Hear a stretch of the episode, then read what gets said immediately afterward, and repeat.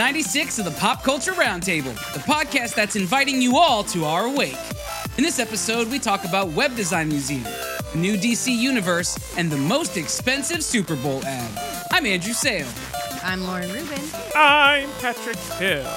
So put your name on a list now to get into our wills, because it's time to pass down another episode.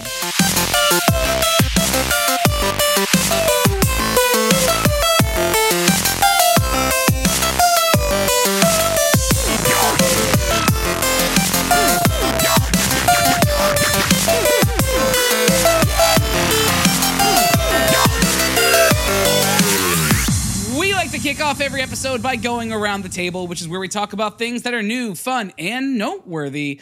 Um, Lauren, why don't you kick us off this week? No problem. I've got a few things to share. Uh, I've been kind of taking a little break from like working on stuff, which is nice, um, and just kind of relaxing a little more. So I got some new puzzles in, and I've talked about the Magic Puzzle Company before, but they just released a new series, so I'm going to show these ones. These are the This- ones where like you can assemble them in different ways, and there's like Yeah, and then they have like a secret package. Like, um, I'm actually working on this one on the table right now. Hang on. When you finish it, it has these envelopes that says "Don't open until you're done," and then it's like sealed up and there's like an extra thing in there and everything. It's very cool. Um, so this one is a really cool one. It's actually like the hardest one that I've done of these puzzles, and it's like a D and D themed one. This one is super cool. This is just a small fraction of the puzzle. Uh, it's like a much larger picture overall. Andrew, what did you just drop? Did Yeah. you hear that? yeah, It's not Cool. like Legos. It- don't worry about it. It's it, I'll get to Oh, it. good. was talking my, about it, not talking about it. at That's my fine. category. I'll I'll get to it.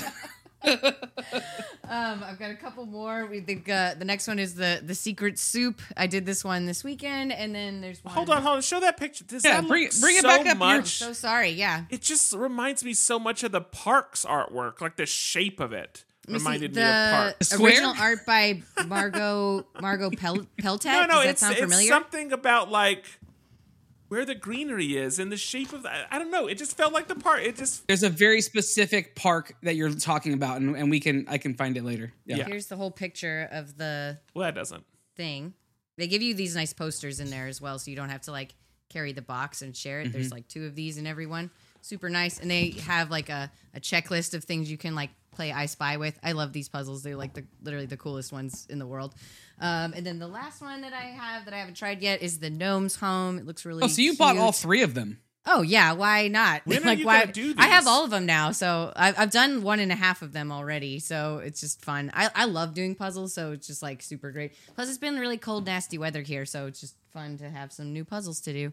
So Mackenzie in chat is correct. That artwork does uh it, it is reminiscent of some of the um two dots artwork. So the game two dots, they do these like uh scavenger hunts inside the game. And you go through and and just like f- find objects. A lot of fun by the way. And I wish there were more I wish there were more phone games that actually had that mechanic. I Because there's too. only a couple of really good ones and I've already done them. Anyway. I love that these this company also like takes it like trouble to put the artist's name like right on the front of the box and everything. Like really Did that say the high, secret qua- soup? high class all around. Yeah, that's the name of this puzzle. Oh, okay. It's really cute. Um, I just absolutely love what they do. So any of their puzzles are are worth the money and everything. Like they are really high quality. Um, and of course, like they have like really fun shapes and things that are really unusual. Like this D and D one that I'm doing is really cool because like literally they have all the dice shapes incorporated as like mini like pieces inside of the puzzle and stuff. Like you know, like a D twenty shape, a Sure. D, Oh, yeah. a D six, a D four. Like all of those are inside of the puzzle. So it's like really The one that you were that first one you were showing us is is Dungeons and Dragons related. Yes, it's totally like it's it's funny like doing it because it's like really obviously D and D themed, but it's like yeah, like they're summoning a monster and like fighting it with a whole crew. They have like I said the dice shapes incorporated. Um, like there's like a tavern. There's like you know like people like going shopping for swords up here. Um, like Yeah, that's like a- that is a D&D monster. egg. And Yeah. then it says it's the Battle of the Bards. So there's like a like a Yeah. concert on the other side that's like behind this part and everything. Like the pictures are in the other room because we're literally working on the puzzle now. but I think it's just, like they just do the best job, and the art is so cool. So um, other than that, uh, while I worked on these puzzles, I was checking out the new season of Making the Cut, which is a show we talked about like a long time ago. So I'm just gonna like remind everybody that it exists because like they took a long break in between seasons, and I kind of forgot that it existed. But it's um like Heidi Klum and Tim Gunn's like spin off to Project Runway. It's a bit different in that like um, they like supply the designers with seamstresses. They seem to have like a little bit bigger budget and things like that. Like they don't really seem to like um, struggle with any like constraints of challenges. It's more just like can they get it? Like maybe the one thing is like time limits, just because like it has to be a TV show. So they're like you have to do this within at least a couple days so we can keep filming. Um, but I think it's just like a really cool show. This season three is like the latest one, and I think the stuff that they're making is like so freaking cool. Like I just get excited watching it. Um, I think that that if you like Project Runway, this is like a really good like replacement. It has a lot of the same vibe, but the stuff they're making is in my it in my opinion like a little bit elevated even than the stuff they made there because like they're not dealing with budgets or like unconventional materials or anything like that. Like they really set them up to just like succeed and make the coolest clothes possible. So they really show some cool stuff. um, and then staying on the D and D hype train, Yeah, I yeah. also checked out. What are you doing? Like, are you messing with me? No, I listen. I'm your hype Okay. man. I'm about Yeah. to break out a towel and start This like is the this is the most a towel around. This is Yeah. the most uh, like connected Patrick has ever been to someone talking, and you I've never listened to the show before, is- so I'm he is- experiencing it in I, I real know time. this is just different. It's throwing. Lauren off. That's how little you actually engage. That you paying attention in her mind sounds like you are just messing with her. This, listen, we're about to talk about that DC video, and all of this is getting in the way of it. Okay, so All right. I'm just, I'm prodding it along. This is- That's this her is category.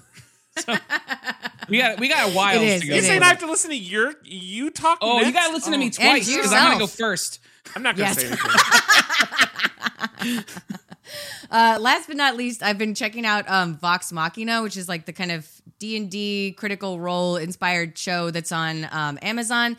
I think it's like okay. I haven't gotten very far in that show. Have you guys watched it? You didn't like I it? saw a piece of it when I was when I was waiting Yeah. for Critical Role to start, and I honestly it did not seem it did not engage me like it didn't captivate me at all. I didn't like the art. I didn't like the character design. It was I was like, oh, I don't know. I I think it's it's just okay. Like I I don't I'm not as involved with like Critical Role. Like I know kind of like the gist of a lot of their characters because I see people dressed up as it a lot at conventions and stuff. So I've just been like, oh, what is that? You know. So I know a little bit about Critical Role, but like I don't I've I haven't really watched like a full episode or anything, and I can already tell like watching the like five episodes I have watched, way too many inside jokes in the show. Like I feel like they're trying to like only make the show for people who already watched their like YouTube series or whatever. And so like it's just not great as someone who wants to come in new and and like just be introduced and like have the best possible TV show. I think that they're trying too hard to recreate or be faithful to their campaign instead of just like making a really good show that takes place in Dungeons and Dragons world, which I think would be better. Even if they kept the same characters and everything. It's just like a lot when you're like watching a TV show and in the first episode you have to learn eight characters.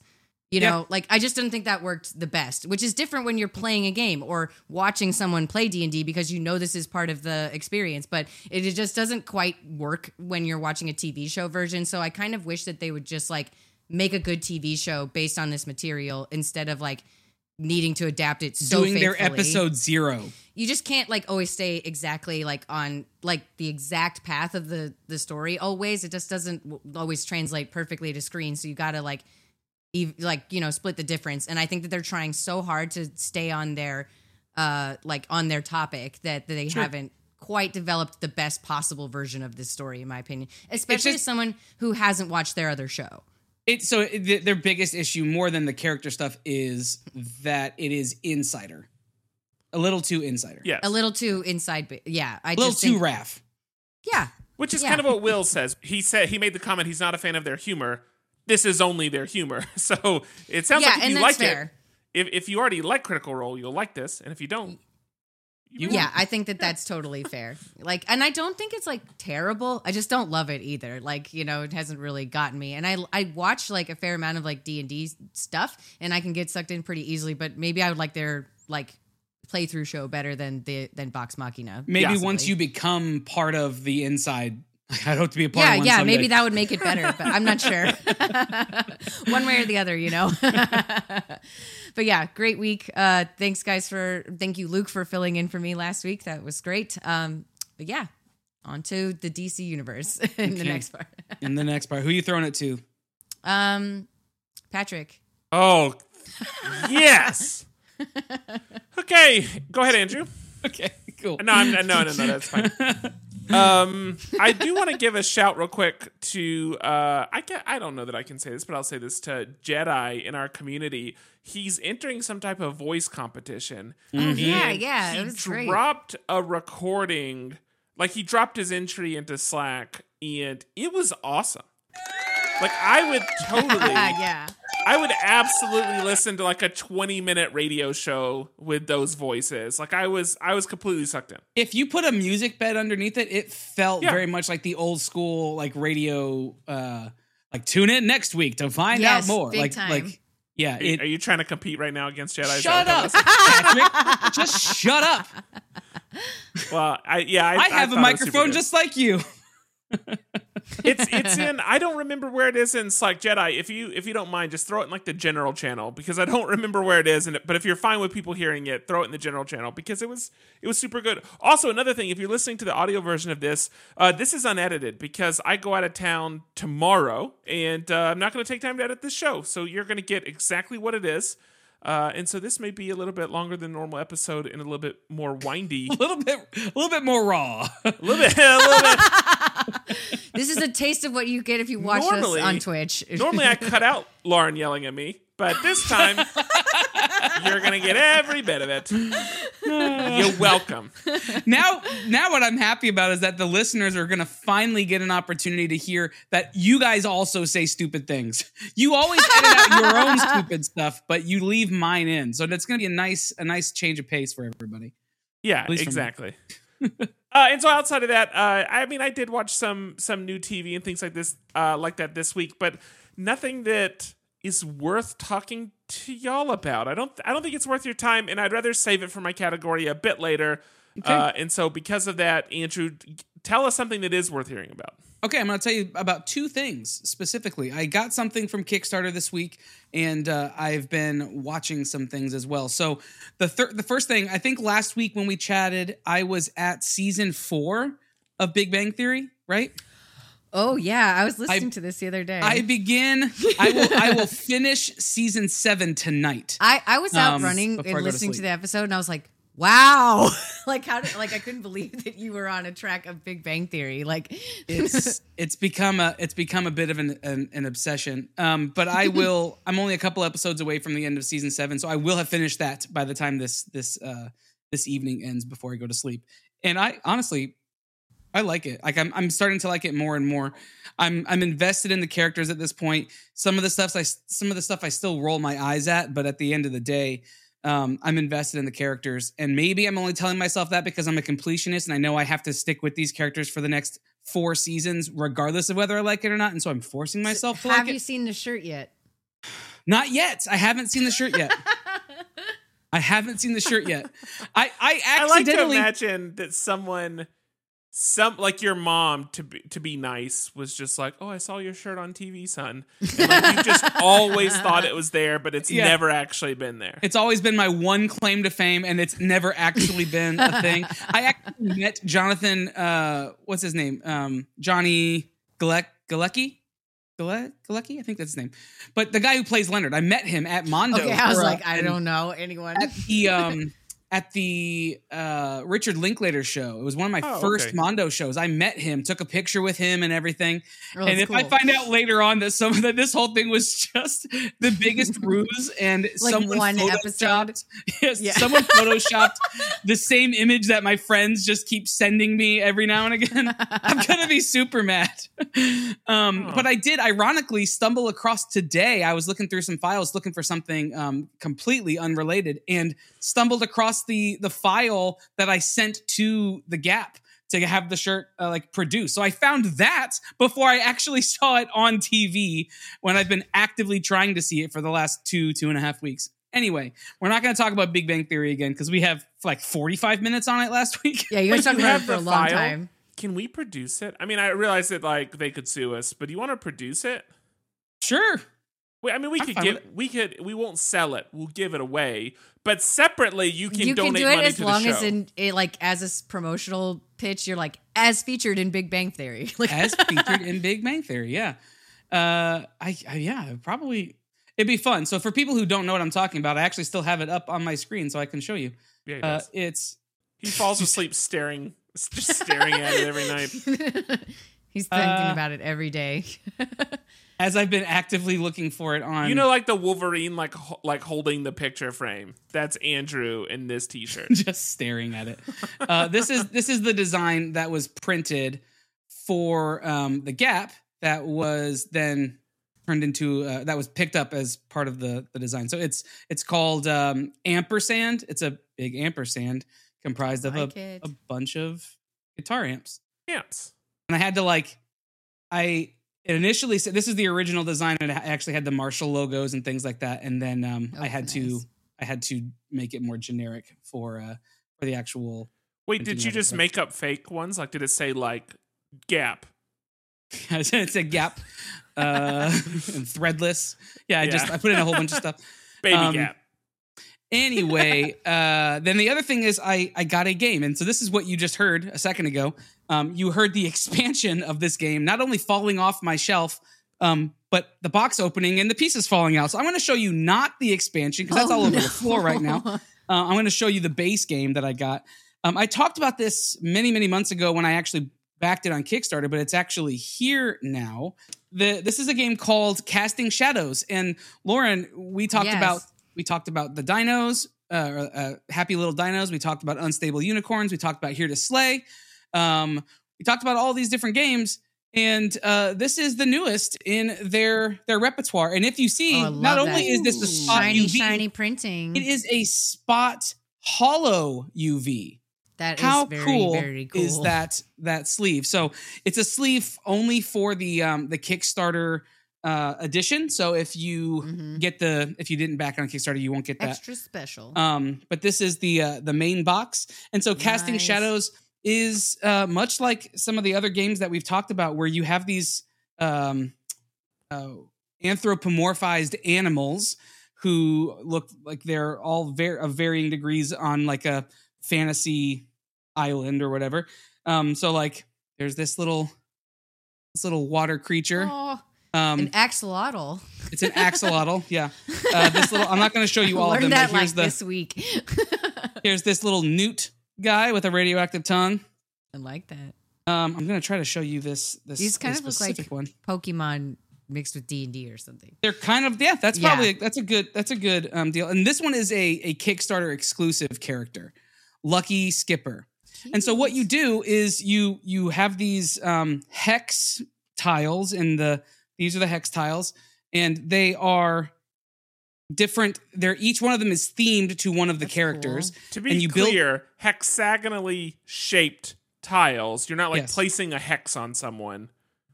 Yes, like- Both. that's in the game that Lauren talked about a couple weeks ago. Yeah. um, yeah, these are hex shaped tiles. Um, but each one of them has a different ability, and when you start your turn there, or if you're on that turn when you do damage to somebody or whatever, it does something different. And uh, and, and so you have these tiles that make up the map, and then you've got essentially um, you're, you're casting spells. You're you're either casting um, attack spells on to your opponents, or you're casting these things called conversion spells, where you're converting resources into different resources. Um, each one costs uh, not only an action, but also costs um, resources typically to to uh, exercise one of these. Each spell, there's different spell levels, one to uh, one to three, and uh, some to get level three spells, you typically have to cat like trade in another spell that you've grabbed. Um, and then there's different resources. There's gems, and uh, there are orbs, and then shadow, shadow, shadow energy, um, and those are represented by these custom die. So let me see if I can grab the custom die without knocking everything off. So these are the custom die. like that Each kind of one. like pearly resin. Yeah, they're a pearly. Yeah, they- yeah, they're a pearlescent resin. Um, this one's a red die. This here's a here's one with blue. This is a Oh, cursed cool. crystal, and those are bad. They they force you to to take a health if you don't get rid of it. Um, and then there's there's other varying things that I'm not going to go through. But you, what's cool about the game is as you gain shadow energy, you can use it to do varying things, um, cast different spells. But you can also store that that shadow energy up, and when you hit a certain point um, on your your um, your base character, once you Mhm. hit three shadow energies stored up, then you can choose to um, switch to your shadow state. And when you switch to your shadow state, you flip your card over. Oh And now gosh. You are this really freaking awesome, like Megazord version. of yeah, yeah, like the- an evil version of the cute little unicorn Mm-hmm. you were on the other page. We see this with some of the like probably a quarter of the characters on Dice Throne. They have like a similar mechanism where Yeah. Did you guys ever hear of or play the game Dokapon Kingdom like on the Wii?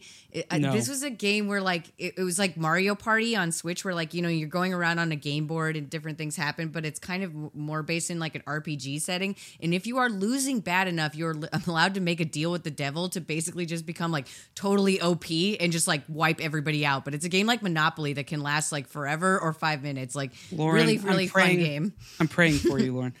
Um, It was a really fun game though, because like you you like you had to be losing so badly that it was like, here's your your chance, kid. Like um, no, I have not played that game. But similarly, you don't have to be losing badly. But you, when you store up enough, you can flip these things over. This, like I showed you before, here's the that newt. But when you flip him over, he's this like dragon. cooler. I wouldn't That's even want to really do the other. I would just want to start flipped over. That's what I'd want to do. Just Well, do- yeah, then those you'd are wanna really cool. You'd want to uh here, you know, here's that your your axolot. Yeah, I and then he turns into one. like this like water dragon, I love that. and it's Was it's really neat. tongue? So when you yeah, that's his big tongue. oh. when you do that when you flip Oh. it over and you become a a shadow your shadow form you get the opportunity to get a companion and there's these companion cards that that are part of it that are super cute Oh, cute. there are these companion cards that each one of them has a different ability and these abilities stay like these. for you um for the rest of the game and so they're all triggered by something I like specific. And these companions are all like tiny animals. They're Yeah, Yep, they're all like eh, but they're shadow version they're like black and purple Yeah, like Um, yeah, exactly. So to give you an example, this is a uh, Haunted. Curse Master Raccoon. This card says each time you re-roll, you may choose to re-roll cursed dice, which is really nice because you if you get cursed dice in the game, they stay and you have to Mm-hmm. just get rid of them um, or you take a hit. So anyway, I'm not going to go through all Very the cards, cool. but it's a cool game, and you have meeples um, that sit on the board. So just for an example, um, Is this There's a f- fun? Have you played this? Yeah, I've played it a couple times. It's really fun. Like I really enjoy it. It's it's kind of like a cross between Happy Little Dinosaurs and um, Here to Slay. When you start, you get a you get a meeple. Oh, it's a those custom are so cute. custom meeple, and then and then it changes when you your your meeple switches over. Oh, that's super got, cool. um, so for the ones I just showed, if you're just listening um, to the podcast, it's a little fox, and then the other one turns into like a um, what are they called? They're like a fox It's- with nine tails or whatever. Um, kits, kits, kitsune, sure, something like that. something like that. Um, but it's a fox, yeah, a really rad looking fox with nine tails that are all kind of knotted up, and he's got kind of fire coming out. Anyway, the game is cool. It does also come with this dice tower that you can assemble. The Kickstarter version does that you can assemble, and it, it's cool looking, but it's not super practical, and you have to assemble it every time. So much like the version of of um, Here to Slay, where you get the I got the like um, the the acrylic stand ups, not just the Mhm. meeples. There was no there was no room for it in the box. This feels like it was an add-on. There is room for it in the box because it's deconstructed, but like it's not very practical for the actual gameplay. There is a version of this game that has three-dimensional painted figures for all of these characters, the the base ones Oh, wow. and the shadow forms. That version is part of the all-in package or the all-in tier on Kickstarter. This was $50, $55. That is um I believe it is two hundred and fifty dollars for. But those sound like really cool, like They're very cool. basically like toys that you could They like are. hang, Yeah. like use and just play with anyway. Yeah, and and you'd have to find some place to put them because there's not going to be room in the box. Yeah, Um, that's lame. so Well, maybe if you have kids that are like little enough that like like playing with action figures, that would be great because then like you have basically toys for them. You know, Andrew like- is not going to leave things out of the box if there's a spot in the box. No, no, no. I'm saying because there isn't a spot in the box, it kind of like encourages you to use them in other ways. He would just To- he would buy a smaller box and put them in that box. To Well, give you an idea of when the of when the um the backer kit so like when you back something on kickstarter once Mm-hmm. it's funded before they are able to ship it out to you they have a a um something for the backers right on the back end where you can put in your address put in pay for shipping any add-ons or whatever one of the add-ons to this um was this pin that all of the money all the proceeds Oh, went to the ukraine um I to love help with the ukraine and so there's a little fox character with a, a Ukraine flag heart behind it, and he's um, smelling a sunflower, which is the the flower of Ukraine. So Is the dice tower nice enough that you could use it for like D and D? it, you could, but th- that's part of the the problem. It's too small to be super functional. Oh, so You'd have to then take the dice out of it. You like a more substantial one that you would want to leave set up, and Yeah. then you could just use it for other things. Sure. Yeah. And and honestly, the aesthetic of this one isn't one that I would necessarily shy away from presenting, but it's just not practical. Because if you roll the dice down it, you then if because you the way you, specifically with this game, the way you have to interact with the dice, you have to actually interact with them. And so it the the tray that they that they drop out in is, you know, maybe maybe four inches long by two inches wide. It's just not practical. You'd have to take them all out and make sure you're taking them out with the right face, and so it's just stupid. So we just we just Yeah, played on sense. the table. Okay. Um, Casting Shadows, it will be at probably uh, Target and Walmart or whatever at some point in the next couple of months. It's only out for Kickstarter backers right now. Um, it'll probably come out in April, so give it another month or two. Uh, but it's a cool game. I would absolutely recommend it. And uh, Nice. I actually did get an extra Kickstarter exclusive character. They sent me two in my package for some reason. So if you get this game, um, retail and you want a a special character, let me know. I'll send you the two meeples that came with it and the the character card. So um, just be the first one to tell me and I'll ship it to you. Yeah. Um, that's going to be it for my around the table, which means that's going to be it for the around the table. And up next, we're heading to the master categories. Every week we talk about the dice we rolled the week before. Those dice give us our categories. We pick our topics based on those very categories. And Lauren, last week, Daryl Luke, that's his name. I was like, what? uh, Luke was so loving to you. Um, and he rolled you a 20, much like he did the week before. Luke is on a roll, literally and metaphorically, with Lauren. So you have 20. Patrick is dying. He is Mhm. literally yeah, he losing gave up his minutes around the table time. of Let's his life to talk about your category. So let's prolong this as humanly possible. no, Lauren, no. you got a 20. Yes. Your category is going to be fantastic. Patrick's waiting to listen. I'm really excited to talk about it and engage with you on this topic. Lauren, for you, Okay, so now it's just me and Lauren. I just completely turned Andrew off. He has no that say. was incredible. Go ahead, Lauren. Have at it.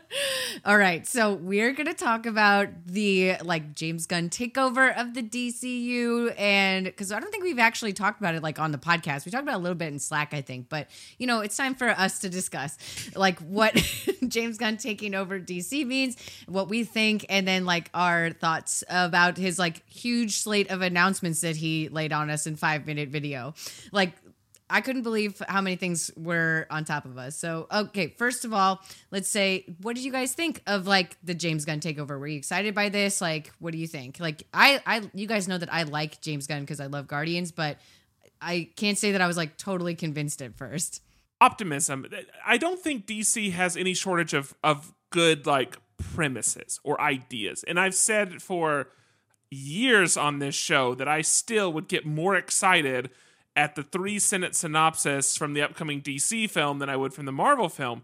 But there's been this very strong feeling that for whatever reason, even though they've thrown no shortage of money at it, and even though on paper there was plenty of talent attached to it, there just wasn't this guiding voice that could apparently pull it all together. It's almost like talented artists missing a creative director or something like that. Yeah, so as much as we like to believe that you give a bunch of freedom to creative, like high level creatives, they'll make something really great. I think DC has proved that's not true at all. And you do have to have somebody, someone that focuses that. for Marvel, that seems to be very clearly Feige. And so this, and there's a lot of trust for what Gunn can accomplish based on the other things that he's done up until now. So the hope is that they finally have that focusing crystal or that creative director, the whatever, Yeah. the thing that's going to tie it together because all the other pieces still seem great with that. Yeah.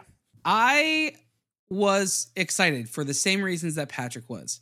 Yeah. Um, however, I will say that I did come to it with a degree of of um a little skepticism because I don't I totally love agree. I don't love what he did with I love what he did with Guardians.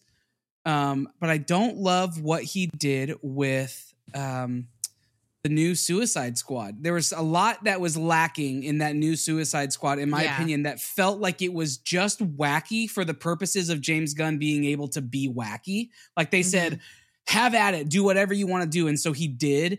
And it just felt like a little bit of a, f- a flex that I didn't necessarily appreciate. Not that I not that I have any vested interest in any of those characters, um, other than um, Harley Quinn, um, and then now Peacemaker. But Peacemaker, I like Peacemaker because of the show, not because Yeah. of the movie. So that was the the kind of key piece to me that changed kind of my mind more positive where i was like didn't love suicide squad but peacemaker the tv show which is like seems to be kind of like more hit like hit that he seemed to have more creative freedom in it you know like this was really like his sandbox to play in he did the show he wanted to make and I really think that show is way better than I ever expected it could, would, or should be. And so, like that gave me a kind of different focus on this, or like different, um, you know, lens to look at this at. You know, like where I'm like, this now maybe is something that could work. I agree, but he's also super freaking weird.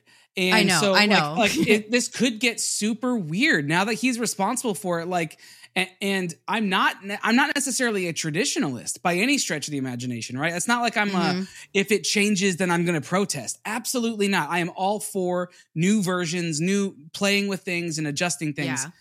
But I'm just afraid that he is going to come in there, and now that he's got the reins, right? Like now that Mhm. he's got the literal keys to the kingdom here, it's gonna just get wacky for the purposes of being wacky. And I, I don't Yeah. necessarily think it will. It, it could net positive for some characters and actually net negative for others.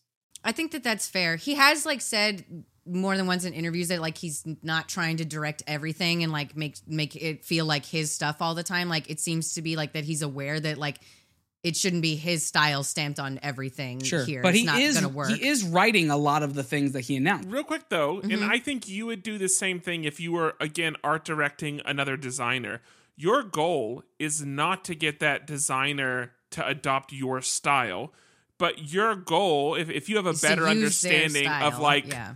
the beats they need to hit or how succinct they need to be or what or or like what portions need to communicate something or, or where you can edit things that are sideways like that's more of the thing that you're directing Yeah. and so if he can accomplish that and if he does accomplish that in his other property that he does then he should still be able to take that framework and apply it with someone else's that's style that's Yeah. the key and i don't i Mhm. don't i don't believe that he has been that he has shown his ability to do that yet And to be fair, like the, he's just starting this job. Like I, I, I think he's saying a lot of the right things, like on paper, as we start out this like you know new humongous slate of movies. But like we'll see what actually like comes out like in the wash. You know, like what But he's do not- we really get at the end of this day, and like are, are these things going to work? and that's i And think are my, all of them my, going to work? My point was he's not he's not been t- tried and tested in that arena yet it's, it's Yeah. not like when when jon favreau and dave uh what's his name dave Fellini got got a lot of uh star wars Oh, freedom Filoni, Filoni, Filoni. What did I say? yeah. Yeah. Fellini, it's Yeah. fine. but it's okay. like okay. a yeah. Uh, but it's- I was thrown off so much by switching to Star Wars that I was like, "Who? What? Sorry." when, when they were give, when they were given the keys, you, they, there is a a tried and true that they have been able to work with other directors on these things, and there was success and there was a track Mhm. record. We've not seen that track record with James Gunn yet. We see him intrinsically involved in every one of his things that he's put out, and I'm just not Yes. sure. And I don't love it's hit or miss with James Gunn for me. I think I either fair. love it Mhm. or I or I hate it, and then it's like, okay, what what is this DC? Is this DC universe going to be love or hate. I mean, I guess to this point, it's been pretty much hate. So any love, yeah, good. yeah, yeah, yeah. I guess the other side of this is if we believe that Feige is largely responsible for harnessing these creatives, maybe Gunn is a creative he has also had to harness. and so from that standpoint, maybe Yes. Gunn is not going to be able to successfully apply that to other people because with any of the projects, e- even the ones that have his name stamped at the top of them, we still like we don't know the behind the scenes. We can't necessarily say that it was 100% or 90% or 80%. Sure. Like it's Yes. we can't say to what percentage that that he did or didn't uh ultimately influence something. So to your point it's untested. I think it's like I'm I'm more excited than not though, and I think one of the like the overall best points of this happening is that like you mentioned Patrick, like this gives like a one person or at least like one final say in like a guiding principle for like the entire DCU, which just felt like a lot like a lot of scattered ideas and not really like any kind of overall arching story. So I do think that's pretty encouraging overall. Until Okay. this video. Yes. And so this is a huge and very ambitious, I would say, like slate of movies to start off with when you haven't done anything. Cause like when you think back to like Marvel beginning, like they started with Iron Man and it might not have worked out, but they've announced now like five years worth of movies. So we'll see what happens. Um, so the kind of like phase one of like the DCEU is going to be called Gods and Monsters. And these are some of, not all of the things that have, or that like James Gunn announced in this video that um, came out a couple about a week ago. And then one other like important thing to note is that he stated that like he he would like the same actors to play the person if they are animated, live action or TV show versus movie, like it will be the same person which I want to bring that back later but like keep that point in mind going forward Batman. because I do think that that's quite interesting. Uh The Flash is the one that I want to Batman. talk about. All right. So, um, first of all, we have Creature Commandos, which is something I have never heard of before, but does sound very fun. It basically sounds like League of Extraordinary Gentlemen, where it's like kind of some superheroes and some people from like historic, like um, like fi- like Martha Washington. Fiction. Um, like Bride of Frankenstein is like leading a team of people that are going to go fight some Nazis. So I don't hate this idea at all, at all. But I, I don't never heard of this. It's an animated show. It, it sounds very interesting. James Gunn did write this one, so I'd expect it to have his flair. But uh, I definitely like League of Extraordinary Gentlemen meets Suicide Squad. Don't hate this Yeah. idea at all. I just want to like shout out the like idea that they're doing a Waller TV show, which is like a spin-off from Peacemaker. They'll keep Viola Davis Viola Davis to play Amanda Waller as the lead of this TV show. I just think that's a great premise. I loved the Peacemaker TV show, so like a continuation of that while James Gunn is not able to like do season 2 sounds awesome to me. Love It's Viola like a Davis. it's like a cop show, right? Like it, it Yeah, feels exactly. Like it's, it's like a CSI type show, and I and I'm here for that one. Yeah, and she's a cool character. Like I think it'd be interesting to like learn about her motivations because like she's not always like with the rest of the group in the movies we've seen her so far. So I think that would be great. Like Mm-hmm. super cool. And it's written by the people uh, who did Watchmen, the TV show, which was excellent. So high hopes for that one. Um, Superman Legacy is probably like one of the biggest ones announced, and that'll be like the reboot of Superman. He's explicitly said Henry Cavill will not be in this movie. Um, there's not much else known. We're really. we're Like- reprising the guy who who was uh uh dang Dean Cain. Brandon Dean Routh, like the- no no Dean Yeah. Cain's coming back. I believe it. It's I- Lois I- and Clark all over again. I have a feeling they're going to cast probably a new person would be my guess but like uh there's not really anything said like it's not surprising that they would do a new superman movie i think that you kind of they have to honestly Yeah. like they've got to crack this nut they have to make a good superman movie to get like if they're gonna have like the dcu equal to what marvel's doing in the mcu they have to have superman working like you got to make this happen Can I offshoot this for a half a second just to say I'm Yeah. really excited for you to tell Patrick about the the the name of what all the things are that don't fall in the DCU. I can't wait to watch Patrick's eyes roll. Okay, keep going. um, I think the lanterns, the like Green Lantern TV show that they proposed, sounds really cool. The like uh, inspiration cited was True Detective, which is a show that I absolutely love. So space cops with magic rings mixed with like the seriousness of True Detective does sound very very cool to me. Like I I, I like these are all things where I'm like on paper, let's just imagine the best version of them, and I do think like this could be very cool. Um, but who knows? And and I love that this is like they're keeping Greg Berlanti, the like kind of steward of the DC TV shows on CW, who I think did a great job, and it was like one of the like pillars of goodness it throughout DC like that consistently worked. And so like I love that he's going to do this. Like that's really exciting that like Greg Berlanti is going to stay in the DCU. That's a great That thing. that's similar to the Dave Filoni. yes. like, this that's that- yeah, that Greg Berlanti might actually be the like Dave Filoni equivalent in Star Wars land. Like Yeah. that's actually really really good comparison. Um the Authority is a really interesting one. I don't I've never heard of these comics. This seems to be the one that James Gunn is probably most excited about, slash would probably direct, slash might be like the like Avengers moment, I think. Like if they're kind of because they kind of seem to be like superheroes or sort of bad guys, because the the pitch is basically that it will be like there are people who have superpowers, but they will like stop at nothing to do what they think is right, even if it means like taking over power for themselves, killing people, like whatever. So like they're not like perfectly good. Like they just have their idea of what is good and they will execute that to the best of their ability. Um so i think that that it, that sounds pretty cool honestly. Like um it will be a movie. Um i would guess that this is probably the one that james gunn would direct because it just seems to be the one that he was like really excited about but i, I don't know anything about this. So it, it does sound cool but it, it- this this could be a guardians of the galaxy moment or it could be a nothing moment. Sure. we'll, we'll have to see. So that, those are the ones that you're most excited about. I'm gonna just say a couple more if you guys don't mind. Um, so Booster Gold, which sounds really cool. It's a TV series, and like this is again something I haven't heard of, but I love the idea of this. That it's like a guy who's like a total loser in the future, like you know, like a thousand years from now, and their tech is so advanced that like you know when he brings it back into our time by like time travel, he's the coolest guy on the planet. Like he literally just like is the best, whatever. It's awesome, and so like I I think like the idea of like a fake superhero sort of like, but he does have powers Uh-huh. but not really, and like relies on them so heavily. It's like, it's Mr. Peanut. it's it's like Iron Man, but like he wouldn't know how to fix anything if it broke. So I kind of think it's like an interest. That this doesn't sound terrible to me. okay.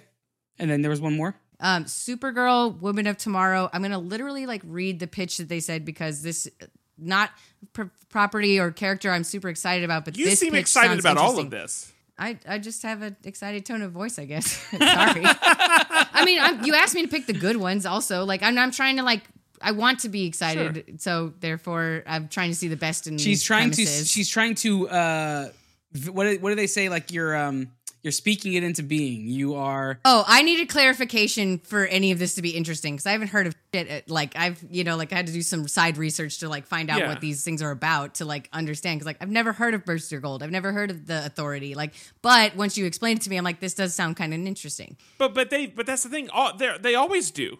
And then Yeah. the movies suck. Like they they've sounded interesting for years. Like that hasn't Yeah. changed. So I guess like do you have high hopes for the next one or at this point has it just been too many misses that you just can't even get excited for it? I don't. I feel like now, like I don't feel excited until I see the proof. Like all these ideas, like sound cool, and like I, that's just like my personality. Like want to talk about like what I think could be better about this and Yeah. what could be bad. But I, I think like overall, I, like I want to see a lot of these things, but I don't know if I will like if if a lot of if certain ones like don't pan out, I'm gonna drop out pretty quickly. So Yeah. read the read the super the Supergirl one. Okay, so um, I'm just, I'm literally like reading a quote of their synopsis. So we will see the difference between Superman, who was sent to Earth and raised by loving parents from the time he was an infant, versus Supergirl, raised on a rock, a chip of Kryp- a chip off Krypton, and who watched everyone around her die and be killed in terrible ways for the first 14 years of her life, and then come to Earth. She is much more hardcore and not the Supergirl we're used to. So when you tell me about a Supergirl movie, this sounds way cooler than most things I would come to mind immediately. Well, So- it's going to be Thor versus his sister, right? That's a very uh, what's her name? I'm blanking on her name right Hela. now. Hela. Charlize Theron. Like it's a that's a very similar Cate Blanchett, dynamic. you mean? And it's All tall, beautiful ladies, but So okay, can we go from can we go from talking about what is being what it has been presented to how it was presented, please? yeah, sure. I, I d- I feel like you clearly have a strong opinion that this I is like do. not okay. I'm Yeah. surprised that you don't. I'm surprised that anyone watched watched this and wasn't like, "What the heck was that?" It's. I mean, it was not James- nearly as bad as the like Star Wars Ghibli collaboration. At least this was like some interesting information. Like, but it was it was done cheap. It was like James Gunn on a green screen on the last day of the month because they said they would get this out before Yeah, January. he, like he was he was getting ready out for a meeting. This is what happens. He was getting ready to head out for meeting. Like James, we got to put this out. And he's like, okay, like my iPhone is set up on this tripod. Just go, just go sit in front of it and talk. and he does. And he doesn't even talk about it. How I'm talking right now is 300 times more animated than how he talks about any of these properties that he is supposedly really excited about. He's pitching like what is supposed to be it the sounds re- that fake, but okay. talked- Yeah. fake, but he just talked like he was. It was just lacking any sort of emotion. It was just kind of he's just sitting there talking about the future of the DCU, and this is what I'm excited about, and I'm really excited about this. And that's that is literally the timbre of his voice for the entirety of this this video, and it's just him sitting there. Did they? I think they did throw to. Um, there was some post production by like throwing up like still frames of some of these characters, right? I believe, if I remember correctly. Not really. No, I don't think so. So that makes it even worse. Yeah, Maybe I saw it's just him on a even- green screen. It's just I think. I think maybe the they did do a couple like the shots. number I one don't. sales this number one salesperson. when you are exactly and you when you are the when you are trying to trying to start like get a, a fresh slate right you're wiping the slate clean you're saying we're here to fix what has been broken and that is why they were brought in hmm this did not instill a lot of trust for me and this is coming from a person who loves james gunn i'm this is i'm not like a hater of james gunn but i'm Mhm. like the the person i saw sitting in front of me is not the same person that I feel like brings these like brings the energy in these movies. So I really believe he has a vision, but he is in in and of himself is not great at emoting that. Um, Yeah. And I just I'm so I feel like there was such a disconnect between that, and I want DC to succeed. I do because of several of Mhm. these characters I actually like. I actually grew up more with DC than I did with with uh, Marvel. And so I have vested interest in this actually being good. Now I have lost all faith and hope in DC over the last several years, as had Yeah. most people. Yeah. But um, but I do want it to be done really well. And the fact that they kept the Flash and are That's one keeping that I'm just like, moving forward, I'm like, how is how where does this stuff line up? Because to me, it feels like there's a miss. And he didn't bring the energy at all, in my opinion. Did you believe from watching that video that he was like a fan? yeah. I mean, i think just from like the choices of material, it's obvious. That's the the, way only he talked one. about That- it, but the way he talked about it, did you feel like this this person's a fan? I don't, I don't know, but so. I don't know. Like, I don't know how much you guys like are on Twitter, but like, it's it's kind of interesting, like watching We're not on like. Twitter. J- Yeah. I know that's why I'm starting to say this, but James Gunn is kind of defending himself a lot against like the like Sch- Snyder trolls and like those type of people, and so like it's it's just the kind of like believers. I think that he might have like wanted to kind of just be like as calm as possible or whatever, like to just kind of like as a strategy. I don't know. Like there's just a lot of that like contentious fandom involved in this. So like maybe that was part of it. Because like I definitely sure- think he may have been like a little shocked at like how harsh people have been. it- it's just by him joining, not yes. not by the yes, video. not It- by any of like the, none of this stuff had been announced. Like already Right. people were like, "What the heck?" You know, like like just tar- Yeah. totally up in arms because it wasn't exactly what they would have done. Like so, It's it's entirely possible that it was a calculated move to to fend off toxic fandom. However, he did not he did not get me hyped for any of this stuff. And like you said, Lauren, if you wanted more information about stuff that actually could be exciting information, you didn't get it from his video. You had to do research past his video to figure this stuff out. That's not a good announcement video. like, No, but it it, thir- but it was enough to get it was video. enough to get me to be like, okay, what is this? Like, so but make it a 30 minute long announcement video like Marvel does and then release it in chunks or release it all as like a live stream like I just think that there was I think it would have been better as like some kind of live stream event. I'm surprised that they didn't. Um, yeah, I am surprised at like how they did this, but I I feel like that's kind of a DC thing that they just like but they but the whole point of bringing him in Yeah. was to change what the DC thing is and this felt But- like it was more of the same But I will defend the idea that like when you're sitting there and like this is the like short version, this is whatever they're going to give us. Like it, these ideas sound cool to me. Like you know, like I'm not against any of these on paper yet. The uh, the only thing so I'm not okay, like jumping off the DC train completely, you know, just because No, of this. sure, 'Cause yeah, I've, like, and I don't think you should off of the, off of which one which thing. before Yeah. I've been like outside of the train station. I wasn't even looking. Now I at least like have a ticket, like, and I'm thinking about getting on. I would say I'm optimistic, and I need to be clear. I have not watched this video, but I want to just be empathetic to. Okay, by the way, toxic fandom sucks, and there's way too much of it around and drives me crazy. So, I'm, so those people terrible. But I want to be empathetic to this idea that when someone is creating art, then yes, you want the art to be beautiful. But the problem is, if the art is beautiful, but the person behind it seems cold and calculated, then that somehow steals the soul from the art. Like it, it, does. it's a formula instead of it being like this emotional outpouring, and that makes it cheaper. So you want it. This reason I asked if he came across as a fan. You want to believe that this stuff is produced by fans that also have really amazing technical ability or storytelling abi- ability or whatever. Otherwise, again, it just feels like it's up to a formula and it cheapens it. So I could totally understand how the wrong tone can make people like feel the wrong way about it, even if the lineup looks great. I don't know. I don't know if I feel like it was as off as Andrew did, but like Sure. I, I definitely like because for me, did. I, was like waiting for anything to get me interested, and this got me way more Yeah. interested than I thought I would be. Sure. But can, can I can I can I ask this question? And I want you to think about it honestly. And I won't I won't fight you if you answer differently than what I think you will. Did you watching this video of James Gunn get you excited about? Did James Gunn himself get you excited about anything, or was it just the stuff that he was talking about? Like think about it from like a I might have to watch it again to like un, like break that down. I guess. because because I I'm a James Gunn fan and being a James Gunn fan I was let down by him in this video because it was it just felt it felt it felt shallow it felt it felt uh, lacking and I think about the times that I've seen Dave Filoni Filoni Filoni Mhm.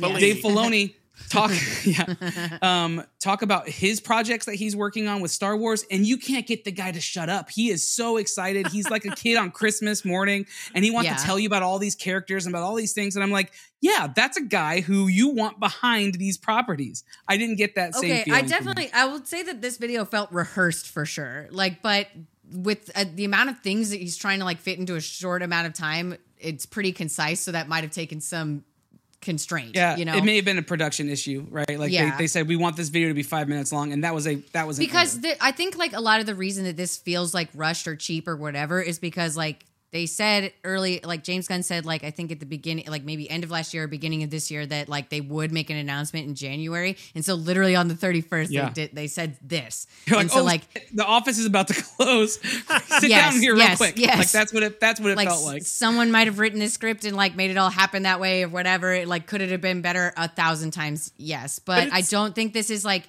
a boring announcement. Like the Yeah. directors I trust the most when I watch them at interviews many times come across as the most annoying. Like, man, if I ever ate dinner with them, it would Steven be four hours long because they wouldn't shut up about the project they're working on. Steven Spielberg is that way. right, and those or like a Robert Rodriguez or like a like these people are just they're nerds Yeah. in like mm-hmm. that type of way. And so, yeah, I I can understand that just comes across. He might also be trying to find his sea legs, and I can appreciate that, right? Like he's now responsible for these things. He's not just one piece. Tarantino's- like he's Tarantino's Yeah, who I was trying to think Tarantino. of. Tarantino where it's is just a good, like is a good a example nerd. of that. Uh, But yeah. I do I do think to give him credit, he may be finding his sea legs because leading a an organization like this is very different than being allowed to do whatever you want in an organization like this, right? Like he's yeah, he now is responsible. He might just be just trying to figure out what that actually looks like. So it- I'm not it writing also- it off. I'm not throwing the baby out with the bathwater, but like, come on, like that was that was a subpar announcement video by yeah, any standard, in my have been opinion. better. Yeah. Sure. Can we say one thing before we move off from this topic, though? The fact that he said that that his goal is to have all the characters, like you were saying, to have all the characters voiced by, if they're animated or live action, be actually cast in the role all the way through. I love that idea, except what do we do with the Flash? Because the Flash was in his announcement. And and the thing is like they they are saying that they're going to go through with a few things from like the old guard which is like continuing the Batman series, continuing the Joker and that's going to be in this Elseworlds category where it's like not in the main DCU which we didn't get to DC talk about this yet. Elseworlds. Yeah, which I, I kind of I don't hate this idea at all because like as a comic book person, this is very natural to me. Where it's just like, yeah, sometimes there's three Batmans that you're reading if you're reading different authors or artists. So who cares? Like this just feels like comic books to me. So that doesn't bother me. Will it bother the general public? We shall see. Because the new Batman movie they announced sounds cool. Or this is the one that I'm probably the least excited about. Actually, is like their new Batman idea, but like we're, well, that'll like send us into another trail. But the Flash is a big disappointment because of all the shit with Ezra Miller. He is at least like admitted to some of his crimes, is, in rehab now, but like that doesn't really seem like the greatest guy to move forward with. Abducting an underage girl and beating up a 50 year old in a bar and like. yeah, like not no, good get shit. rid of the And- guy. Does, like, Yes. does he have like. Like naked pictures of everybody on the production team or something. I, I can't get rid of understand like how he's staying around it like putting out this movie is one thing and like flashpoint is what they've said this is based on so i'm really hoping that they just write him out of this whole movie and have a new flash come out of it at the end if they want to keep one flash it should be the guy from the show How much screen he's time so has much he better had so far? like five minutes in the end of Just Justice rid League or whatever. yeah, I'm. I don't need it. I don't need him. Like I don't. They they like can that whole Batgirl movie, which apparently like really was that bad or whatever. But like the idea that they're not getting rid of Ezra Miller and and are canning people like Henry Cavill is crazy. Yeah, that's what that's what was. They're standing That is like by, painful. And They're standing by the Flash movie, but they're like, "Yeah, we're not going to move forward with Henry Cavill." Are you kidding? That man actually is Superman. like, Yeah. I'm pretty sure he's from Krypton, and you're letting you're letting this other thing go through because you're pot committed. Like, But I'm come like, on. this dude could end up in jail at any minute. Like, this is Yeah, like, like- having Jennifer Shah and Real Housewives. Like, he could be gone at any second. This is a huge risk keeping him.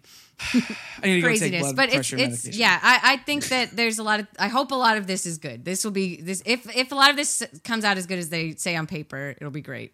I will not see a DC film if they don't recast Ezra Miller. I think that's. I think there's a lot of people who are going to fall into that camp, and I, and I don't. yeah. I wouldn't. I wouldn't push back on anybody who says that because I don't think that that's wrong in any way That's at a, all. that's a that's a fair. Andrew, you've asked that question. We've talked about it before with like some Oscar nominations and things like that. Like, how much does someone's personal life play into whether or not you watch them or like appreciate them in a film? Right. oh, it changes it completely. And I would say that I have a really high threshold where I don't think it does. And then there's just like, Well, you still watch the Cosby Show every night before bed. I think that it changes when you like bu- like things you watched before you knew that and things you watched after. Because like I Yeah. can still watch Braveheart, but I don't like watching Mel Gibson movies anymore. like if I know someone has like mistreated staff on a film set, I, I can't Yeah, go it watch that again. I like Yeah. I don't know that I haven't watched Arrested Development and finding out like how kind of like verbally ab- abusive that Jeffrey uh, Tambor was. Jeffrey Tambor was. It makes me never want to go watch it, It- again. it's hard. so- It is hard. It makes me. It makes me feel like every time George Bluth in the show treats someone poorly, it makes me think like how how is is how much acting is happening here versus how he actually was. It makes it hard. It makes it hard. Now, again, throwing something out where somebody is an ensemble to something else is maybe a little bit of a different story. But if someone is the the key in a film, like in The Flash, you are you are in some level backing that person by putting that movie out to people the way that it is and His- that that says something to me about the company putting it out his outfit only shows his jaw. Like I just recast him. It drives It's, me. it's also can- literally painful that they're like ignoring the guy that does the TV show and has done a great job for literally years as the Flash and is amazing. Like, get Grant Gustin to be the fucking Flash. This is yeah not get hard. ryan gosling to Like- be the flash Okay, I would might be have to edit this. i Sorry. want ryan gosling to be the flash i'm down for that i'll sign the That- petition like I just think that they, there's a really easy workaround, and they're just ignoring it and doing going forward with this, and it's it's it's a little maddening. I want a, Gar- a Garfield multiverse, megaverse, mm-hmm. something. Where Andrew I hate Garfield plays every single where Andrew Garfield plays every single superhero. oh, Absolutely andrew, everything. andrew garfield okay yes, not the I would watch- lasagna loving orange cat that hates mondays no. He's also Okay. on the Justice League in this version. Uh, yeah, give me Garfield in everything. Um, okay, that is that was a. whew. I, you, you and I, Lauren, are not even though we have some slight differences. We we actually I think we fall in line with a lot of what we were saying here. So this wasn't like a this wasn't Yeah. our biggest. uh We weren't on opposite ends of the spectrum like we usually are. For Um, sure. okay, I, I'm going to take it from you though because Go um, we're Yeah, going to finish out with Patrick, and I, I want to I want to talk about something real quick. So I got past um, past television, all right, and so with the Super Bowl coming up this week. Uh, I thought, you know, let's let's look at something with the Super Bowl. What's Super Bowl related that I could talk about besides like, hey, what's your favorite Super Bowl? No, that's garbage. I don't care because I don't know. Um, the well, what came up in my head was, okay, what's what about these Super Bowl commercials? Everyone talks about the commercials. The commercials are easily digestible. They're they're often very memorable. All these things, and so I thought, okay, well, how can I spin that? Let's talk about the most expensive um, Super Bowl commercial of all time. And so when I looked that up, I actually it is tied for two. There are two that are tied for the number one slot uh, for uh, Super Bowl commercials, and they both come from 2020. Um, if you guys remember, that Mm. was the the year of the pandemic. Um, so companies had a lot of extra money that they could put uh, into their marketing. they- Everybody watched the Super Bowl because we had nothing else to do. Everyone was home. That's exactly right. Mm-hmm. Um, but I'm going to show these two ads. That's only 30 seconds each. We can watch both of these things, um, and then I'm going to talk to you about how much they cost uh, to to put out there. Now, this isn't including the cost that it that it was to produce them. So, like, actually, whatever the cost of like all the background cost of um, hiring people and paying people to to produce these things, but to actually put them on the air is what I'm talking about because those are the numbers that are publicized. They don't talk about all the other stuff. This is the first. Cool. This is the uh, the number one, and this is from a little company called Google. So that commercial um, is a commercial. That commercial is called Uh. Loretta, um, and that was um, Google's um, Google's offering that year. And it's all about. It's very much tugging on this these this heartstring. Lauren is actively clearing tears Yeah. away from her eyes, and it's and It's sad. it is a We sad- support you, Lauren. Yeah, absolutely. I was a mess earlier today. Mine just was off air. um, but it's just it really tugs at the, these heartstrings, tu- tugs at the humanity of of that, and in a world that is ever changing with technology and and getting separated even more um, with AI, this idea that technology can actually help remind you of the things that are most human. I'm not not gonna cry when I'm talking about it I um, know. remind you of the things that are that that are most human and these memories and that it can become an assistant for you to remember people that you've lost and things that are special to you was an absolutely um, incredible commercial. I remember that commercial. I remember crying, sitting there. yeah, like Um, as soon as it started, I was like, oh no. I absolutely uh, remember. we can watch the beginning of Up next. yeah, and then we'll watch Old Yeller. Uh, Episode four of The Last Um, of Us. We'll just go on a roll. okay, or three. So, um, and so Google really leaned into that idea for 2020, and and this was in February. So this was actually before the pandemic really came into full swing, right? It, it happened in Yeah. March, and so they were uh, in some ways ahead of the curve on that. Um, they there was a lot of that stuff that happened last year or uh, in 2021. There was a lot that happened in Mhm. 2021, but this one was remarkable in the sense that this really um, kind of ushered us into that that position where technology was taking on a, a more um, a more human uh, approach to help kind of uh, to help bridge that gap from what a lot of people think Mhm. technology is all about. Not to be outdone, but going a totally different direction.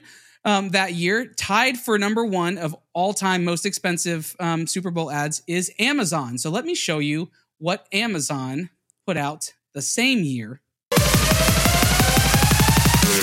I'm glad that you played that in that order. That was, that was a that was an intentional. Thank decision. you. Uh, that was I don't my remember that commercial at all. I don't either. I don't either.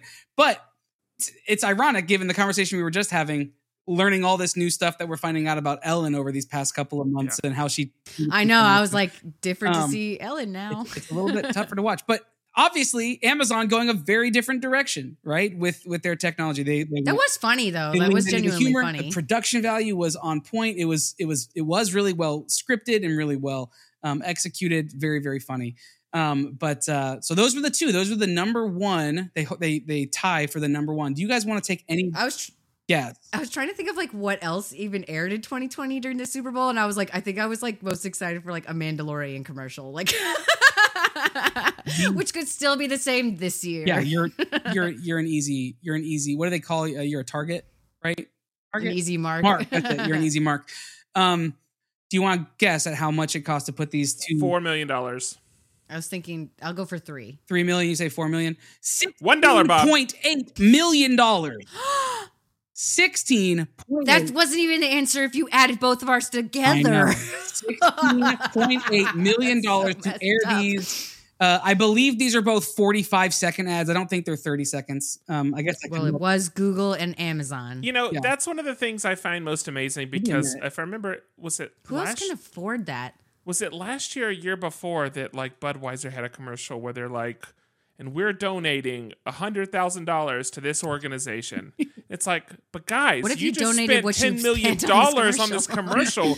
Maybe just donate that instead. Like that would have been. let me let me actually tell you um of the top of the top one two three four five six seven of the I'm sure top Budweiser's 10 i will tell you that none of those go to um anheuser-busch Uh, Oh. Dorito, any go to Doritos. none go to doritos Does one of them go to a cryptocurrency? uh they are Maybe probably like. Apple had one at some point. I would think. I'm trying to think of like the companies are like equally big.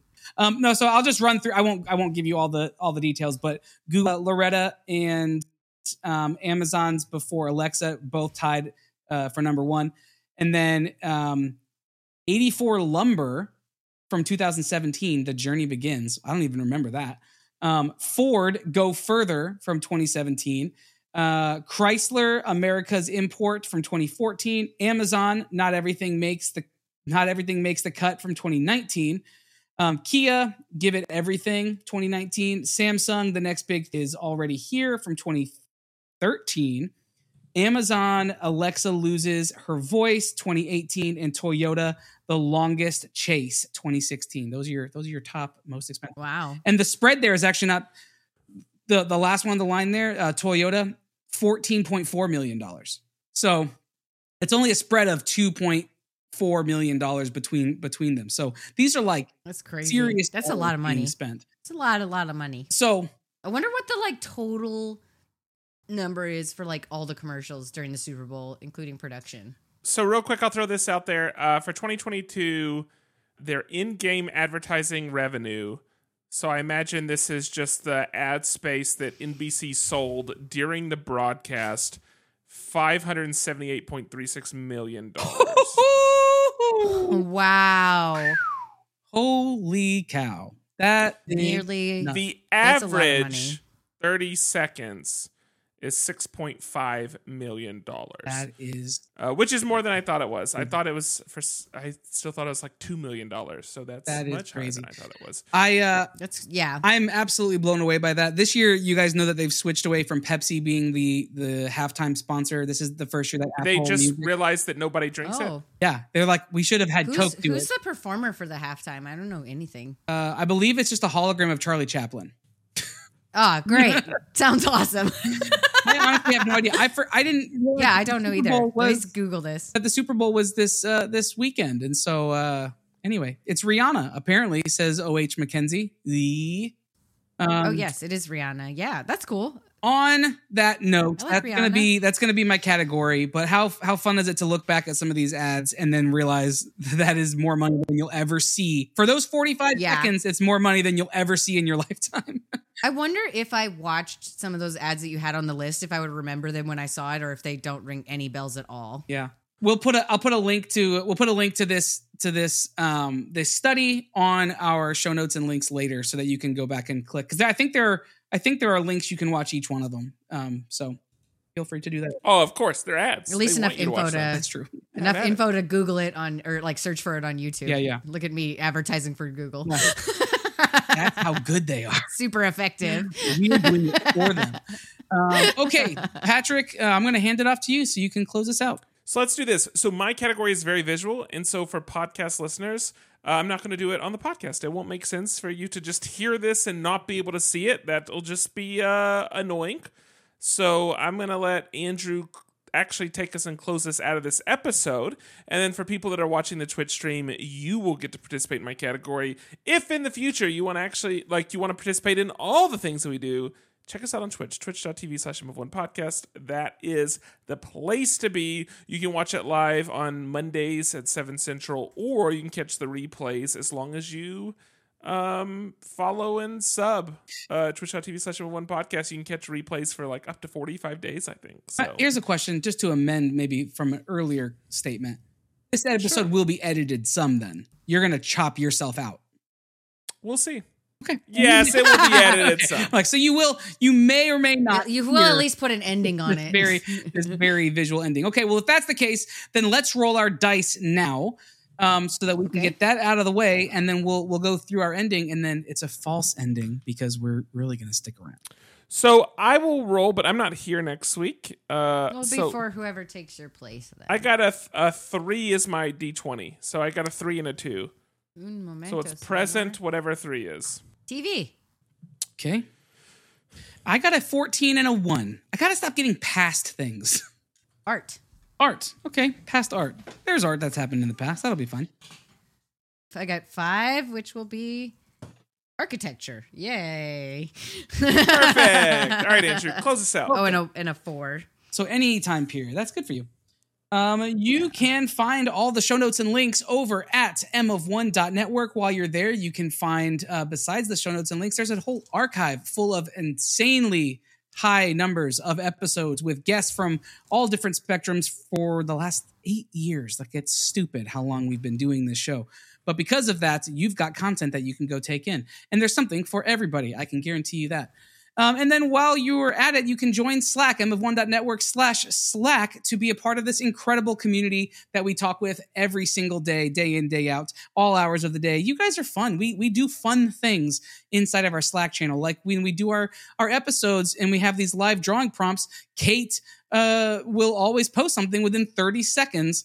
Um, and you can only see that stuff in Slack. So go to our Slack to join the conversation in there. And like Patrick said, just head over to twitch.tv slash M of One podcast to be um, one of our followers and be uh, and, to, and to subscribe to the show. Doesn't have to cost you any money. You can use some of that uh, Amazon ad Bezos dollars and use your Prime subscription to subscribe to our show. It helps us out a little bit um, every single week. So you can do that right over at twitch.tv. And then finally, subscribe, rate, and review the show everywhere that you find your podcasts.